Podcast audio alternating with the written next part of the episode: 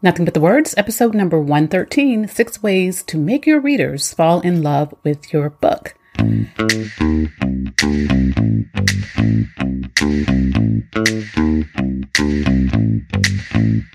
What if it's possible to finally write the book that's been on your mind for months or even years? Welcome to Nothing But the Words, the podcast that gives you tips, insights, and practical advice to write a transformative book in spite of all your doubts and fears. Writing a successful book isn't just for the lucky few. You can do it too with the right coach on your side. Now, here's your host, your book coach, Candace L. Davis.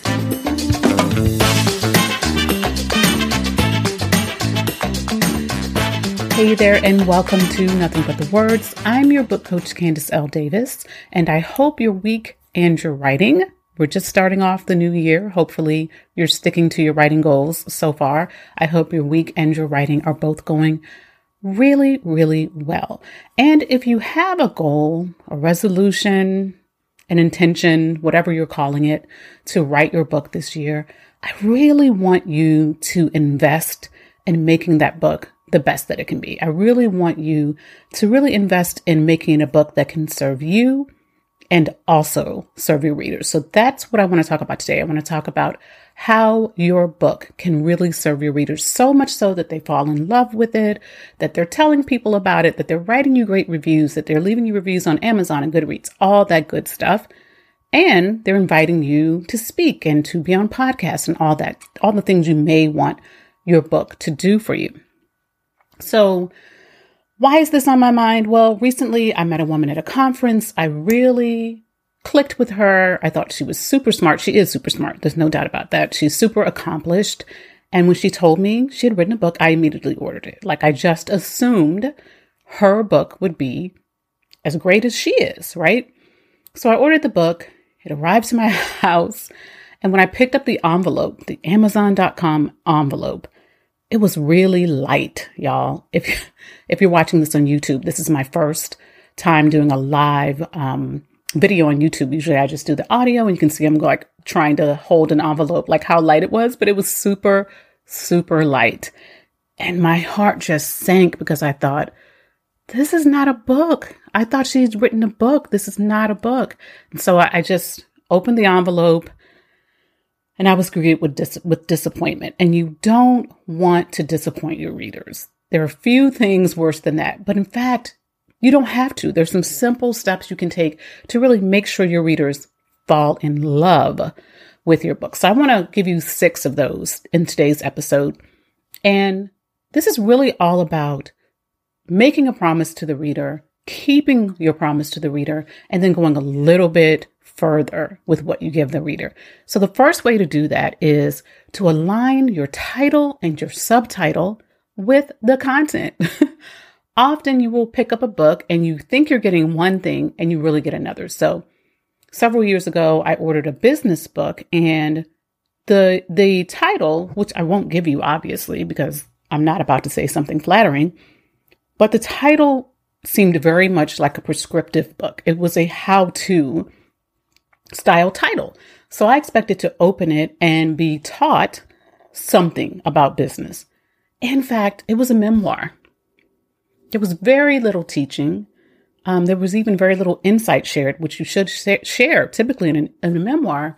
Instead, she did a beautiful job of telling her story, but that wasn't the book that I thought I was buying.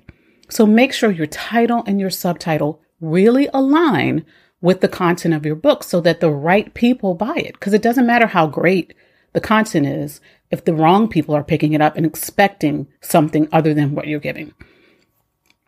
The second thing you can do to make sure your readers fall in love with your book is to match your cover and your content. So it's not just the title, but the cover design itself really should match the content. If you click through Amazon, walk through a bookstore, even a library, and look at different genres, you'll see that there's certain themes and certain styles that are common to different genres. That does not mean you need to make your cover look like every other cover in the self help aisle. You don't want that. You want your book to stand out visually, but you don't want your self help cover to look like a sci fi cover. Recently, speaking of sci fi, one of my coaching clients wrote a really great sci fi novel.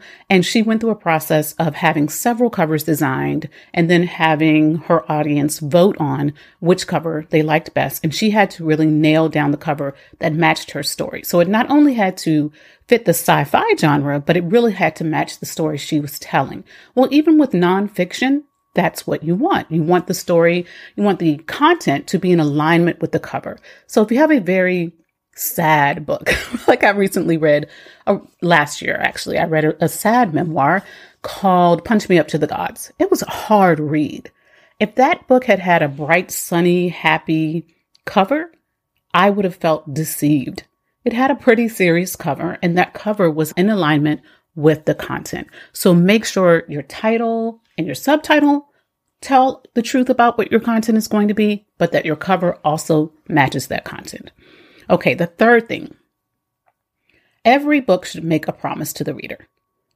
Part of that will be covered in your title, but you need to make a direct promise to the reader. With a novel, that promise might come through dialogue, the opening image of your book, somewhere in that first scene early on. You make a promise to your reader of what this book is going to be about, what kind of book it's going to be. If you're selling a prescriptive book, you make a promise to teach something, right?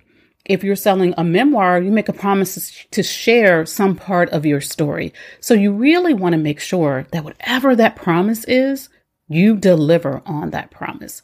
So when you read a subtitle of a nonfiction book, often the promise will be there, right?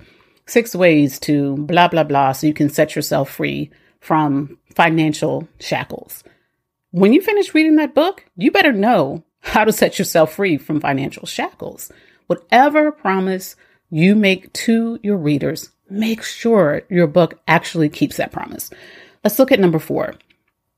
Number four, the fourth way to make your readers fall in love with your book is to put in enough work to generate enough content for a whole book. Now, there are ways to write and sell a shorter book. If you're writing a how to manual, that could be short. People are fine with that. They just want to learn how to do the thing.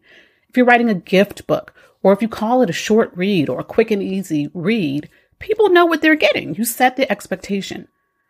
But if you say you've written a book and the Amazon order brings an 80 page, I hate to use this word, but pamphlet, people are going to be disappointed. And it's likely to be reflected in your reviews and in your book sales. So if you say you're going to write a book, put in enough time and effort to write enough content for a book. How much is that? Some book organizations have determined that that's about 30 to 35,000 words on the low end, right? Most books are going to average 50, 60, even 70,000 words, depending on the genre. Yours does not necessarily have to be that long, but give them enough content so they don't feel like I could have gotten this in a couple of blog posts. Give them the full content of a book or set expectations that this is going to be a gift book or short read. Our fifth way to make your readers fall in love with your book is to include some special features.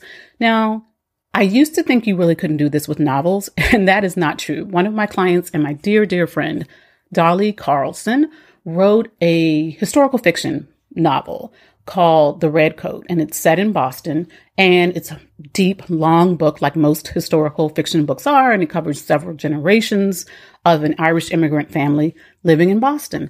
Dolly has little windows of text. It's picture and text sprinkled throughout the book, and they are of the real places in Boston where her characters are having their scenes take place. So she might have a famous church in Boston. She has a little picture of it, a little black and white picture, and a little description.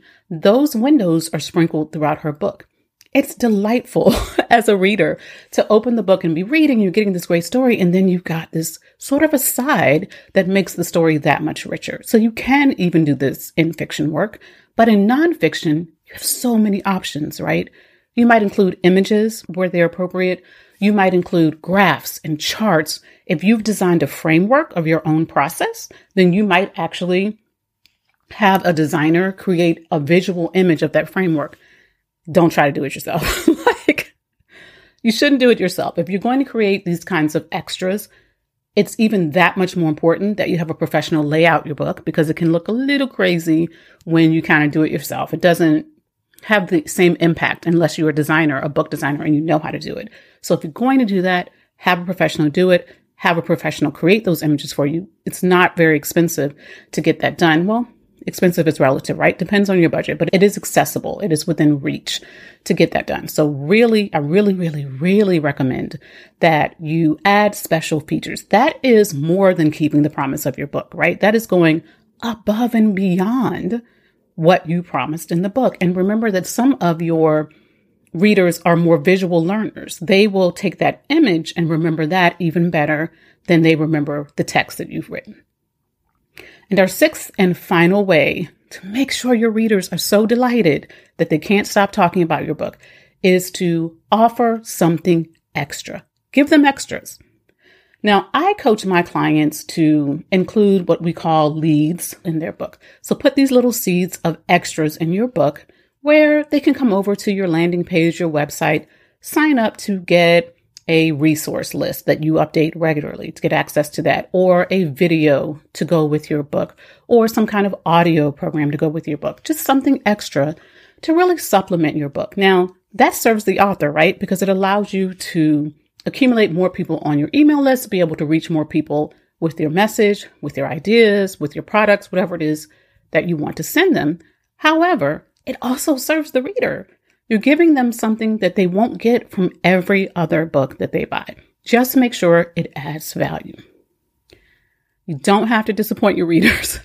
they don't have to have the kind of experience I had when I received that wonderful woman's book. She truly is amazing. She's brilliant. She's accomplished. I still admire her greatly because I already know her. But if I had encountered her book before I encountered her, I might have a different thought in my mind about her, and I'm glad I encountered her first. Your book is going to lead the way for you into rooms that you might not ever physically enter. So make it something that you can be proud of and that your readers will love. That's all for this week's episode, my friends. Thanks for listening to Nothing But the Words. I'm your book coach, Candace L. Davis. For more writing tips and inspiration, follow me on Instagram at Candace L. Davis. And I'll see you next time. Are you looking for more inspiration or just something to light that fire within you to finally write your book? Get my free quick guide and video, Jumpstart Your Book. This guide will walk you step by step through the process to start writing a book that can help you achieve your goals. Grab Jumpstart Your Book and watch the video at CandaceLDavis.com slash jumpstart. It's free.